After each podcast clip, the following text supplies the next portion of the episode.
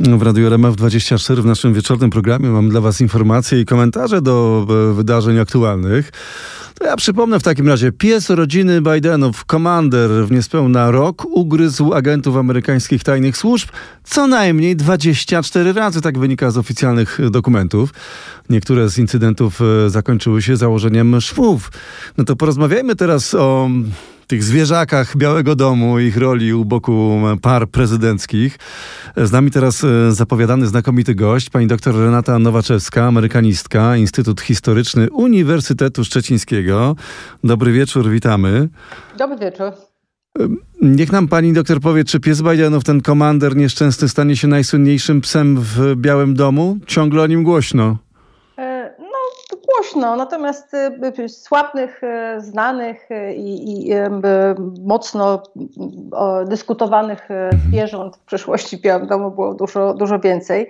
No to już jest niestety drugi pies Bidenów, który musi być usunięty z Białego Domu i gdzieś umieszczony w jakimś spokojniejszym, w spokojniejszych warunkach, no bo przed komanderem był Major, tak. który był pierwszym psem adoptowanym do Białego, w Białym, przez Biały Dom, przez mieszkańców Białego, Białego Domu. No i podobnie, e, warunki mu nie służyły. No, no trzeba e, każdy, kto ma pieski w domu czy zwierzątka, wie, że psy lubią taką, jakąś taką stabilną sytuację, w miarę spokój. E, no a Bidenowie sobie akurat upatrzyli bardzo mocno owczarki. Niekoniecznie, niekoniecznie one się nadają do, mhm. Do zamieszkiwania w, w nie tylko z, biał, z, z, pierwszą rodziną, ale pamiętajmy, y, y, Biały Dom to jest prawie 4000 osób na liście płac, to jest 129 stałych pracowników, a samych Secret Service, którzy się nieustannie zmieniają, to jest 500 osób. No i ten tumult Haremide może y, być przyczyną, y, że te psy, ale także w przeszłości wiele psów innych, tak? Było uciążliwych, nie, nieposłusznych. Był jeszcze podobny rozrabiaka w Białym Domu tak, do tego komandera? Tak, tak. Y, tutaj, tutaj jedną z takich bardzo interesujących historii to jest historia psa, którego Kennedy, czy rodzina Kennedy otrzymała notabene od Chruszczowa. Puszynka, która była córką Striełki, czyli tego pieska, jednego z pierwszych piesków wystrzelonych gdzieś tam, gdzieś tam e, e, w, e, w kosmos. No, Puszynka była psem laboratoryjnym, wychowanym w laboratorium i niekoniecznie tak, że dobrze znosiła te warunki, które, które panowały w Białym Domu. Niewiele o tym wiemy, natomiast, natomiast mu, musiała być, być umieszczona w jakichś innych warunkach spokojniejszych.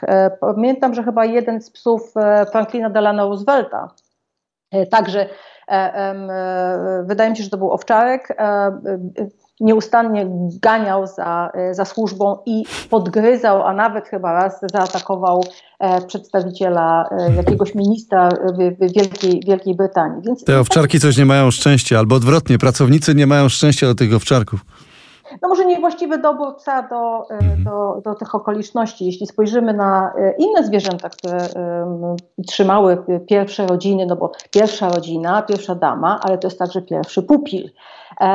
Z 45 prezydentów 30 miało psy, inni, inni prezydenci mieli, e, mieli e, inne zwierzęta. To naprawdę, jeśli na listę spojrzymy, to prawdziwa, prawdziwa menażeria. E, I im młodszy para prezydencka, która zamieszkała na przykład z, z dziećmi, tym, tym tych zwierząt rzeczywiście było, było bardzo, bardzo dużo.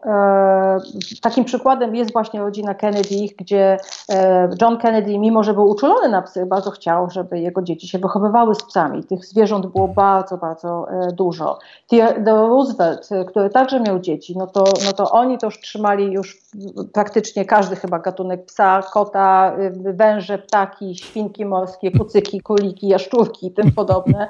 Woodrow Wilson na przykład trzymał stado owiec po to, żeby ograniczyć koszty związane z koszeniem trawy, a później te, te um, oczywiście owce były strzyżone, a wełna brała udział w akcji ogólnonarodowego wysiłku wspierania żołnierzy na, na froncie. Tych historii można, można. Bardzo dużo, bardzo dużo bardzo interesujących historii. Um, i można ich opowiadać wiele. Wiele zostało e, zwierząt e, upamiętnionych, uwiecznionych. Kulicz, pies Kulidża, Kulicz zresztą był, był wielkim fanem zwierząt i tych zwierząt także miał bardzo dużo, łącznie z Shopem. znalazł się na oficjalnym portrecie prezydenta, a na przykład właśnie wspomniany jeden, jeden z psów, przepraszam, jeden z psów Franklina Delano Roosevelta, jego ukochany Terrier Fala, nawet został uwieczniony na oficjalnym pomniku, który możemy oglądać w, w Waszyngtonie.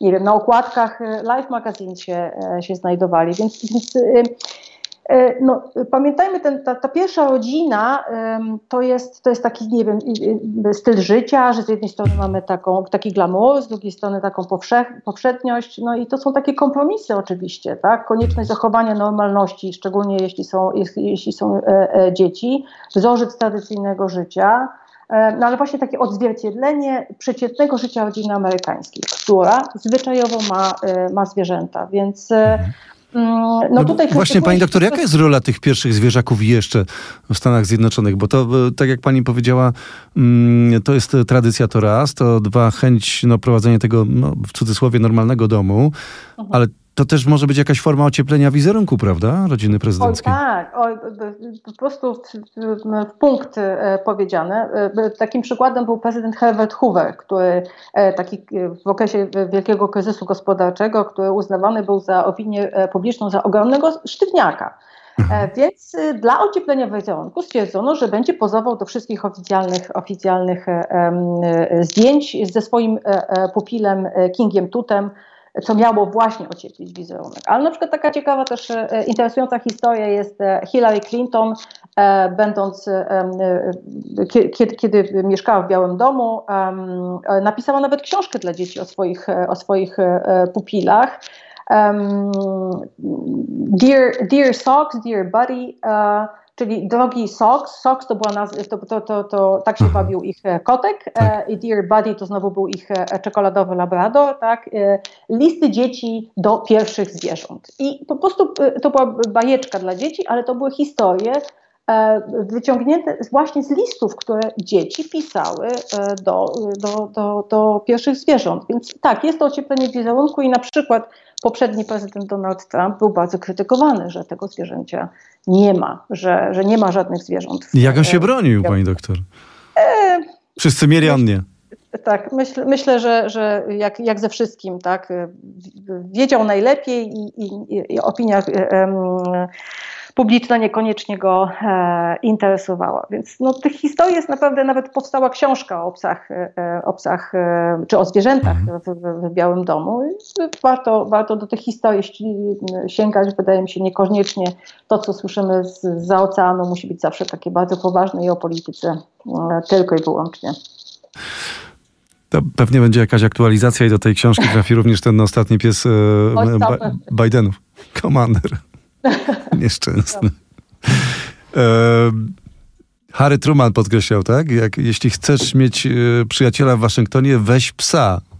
Tak. tak to jakoś wygląda. A, a to jest ciekawe, bo mhm. Y, y, znaczy nie wiem dokładnie, czy, czy taki cytat, bo Akad Hartman nie lubił psów i on otrzymał jakiegoś psa i, um, i e, oddał go lekarzowi rodzinnemu. Więc e, no właśnie, tak. Nie miał no, tego przyjaciela w Waszyngtonie. Tego przy, przyjaciela raczej, raczej w Waszyngtonie nie miał. Nie miał zresztą interesująca to jest w ogóle prezydentura e, bo, bo y, to tak nie, nie o, o pieskach, ale znane jest zdjęcie, jak E, zaprzysiężany był właśnie Harry Truman i jego, jego żona z rzewnymi łzami płakała i wszyscy myśleli, że płacze po zmarłym Franklinie Delano Roosevelcie, e, a ona po prostu płakała nad swoim losem, bo tak bardzo nie chciała zostać, e, zostać pierwszą damą, nie chciała, żeby, żeby jej mąż został prezydentem, bo to trudne, naprawdę życie. No wyobrażamy sobie, że nasz dom jest nieustannie biurem, domem, muzeum, miejscem spotkań, zwiedzania i tak wysoko są E, podniesiona jest ta poprzeczka oczekiwań, że, że no, no, czasami należy, należy naprawdę z, takim, z, takim, z taką większą tolerancją e, spojrzeć. Współczuciem no, nawet, pani doktor. Współczuciem, nawet współczuciem. Mhm. Tak.